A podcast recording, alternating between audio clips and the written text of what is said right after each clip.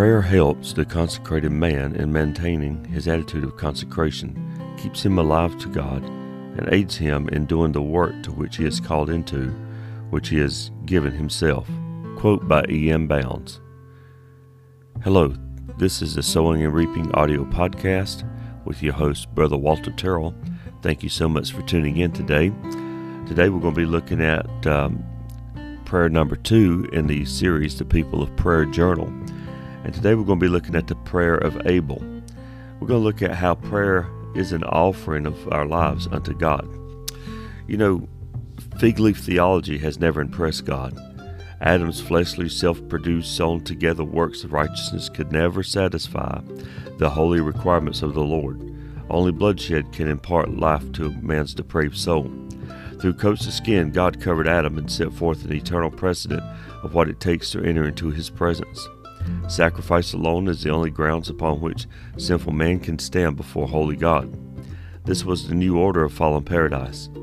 Adam and his sons could only gain access to God through prayer offerings. Therefore, you can imagine how offensive must have been when Cain presented to God what God refused from Cain's father the works of self righteousness. You see, the fruit of the ground that was offered by Cain was no different than the fig leaf aprons of Adam's pride. Cain's offering disregarded the holy ordinance of God, thus displacing himself from true communion and true prayer. It's not by works of righteousness which we have done, my friend. But in contrast, Abel came before the Lord with an offering of blood, a sacrifice of the highest sort. Scripture tells us that he brought the firstlings of his flock and the fat thereof. And the Lord had respect unto Abel and his offering. That's Genesis 4 4.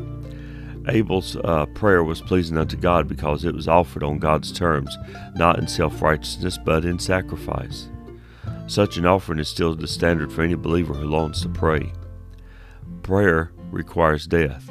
Prayer is received by the one who willingly died to be a faithful high priest, and prayer must be offered by those who daily die to self.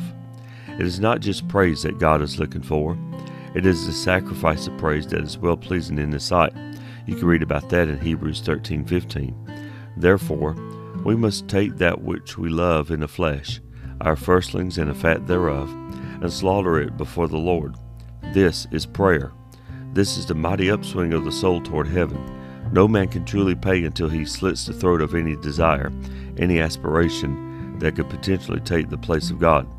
Many well meaning and gifted men have sought to please God in the order of Cain but their prayers go unheard because they fail to sacrifice their time, their mornings, their habits, their affections, their careers, their aspirations, and their indulgences to the Lord. With self righteousness, they, they try to gain his ear. They speak much about God, but God is never honored in their petitions. Instead, he waits for their offering of Abel.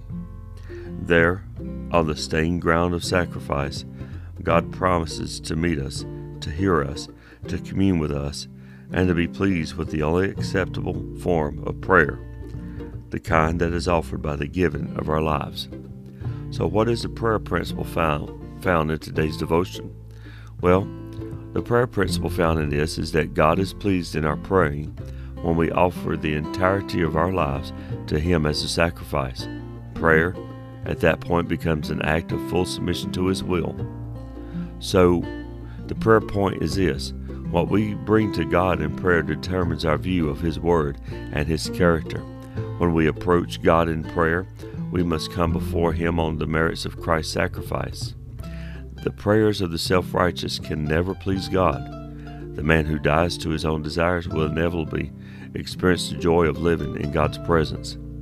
And so, some prayer passages that we found that goes right along with today's devotionals is this Romans chapter 12, verse number 1. I beseech you, therefore, brethren, by the mercies of God, that, pre- that you present your bodies a living sacrifice, holy, acceptable unto God, which is your reasonable service.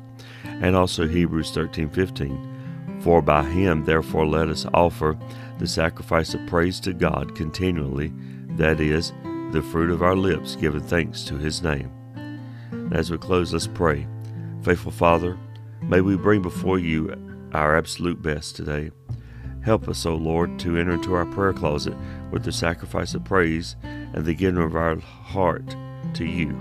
Be pleased in our offering as we bow all our life at your feet. We ask these things in the name of Jesus Christ our Savior. Amen. Well, there you have it. There is the prayer sacrifice. There's today's devotional. As we looked at the prayer of Abel, how prayer is an offering of our lives unto God. Again, let me uh, restate the quote that was written by E.M. Bounds Prayer helps the consecrated man in maintaining his attitude of consecration, keeps him alive to God, and aids him in doing the work to which he is called into, which he has given himself. Well, may God bless you today, is my prayer, and I hope that you have a great rest of your day or night, just on purpose.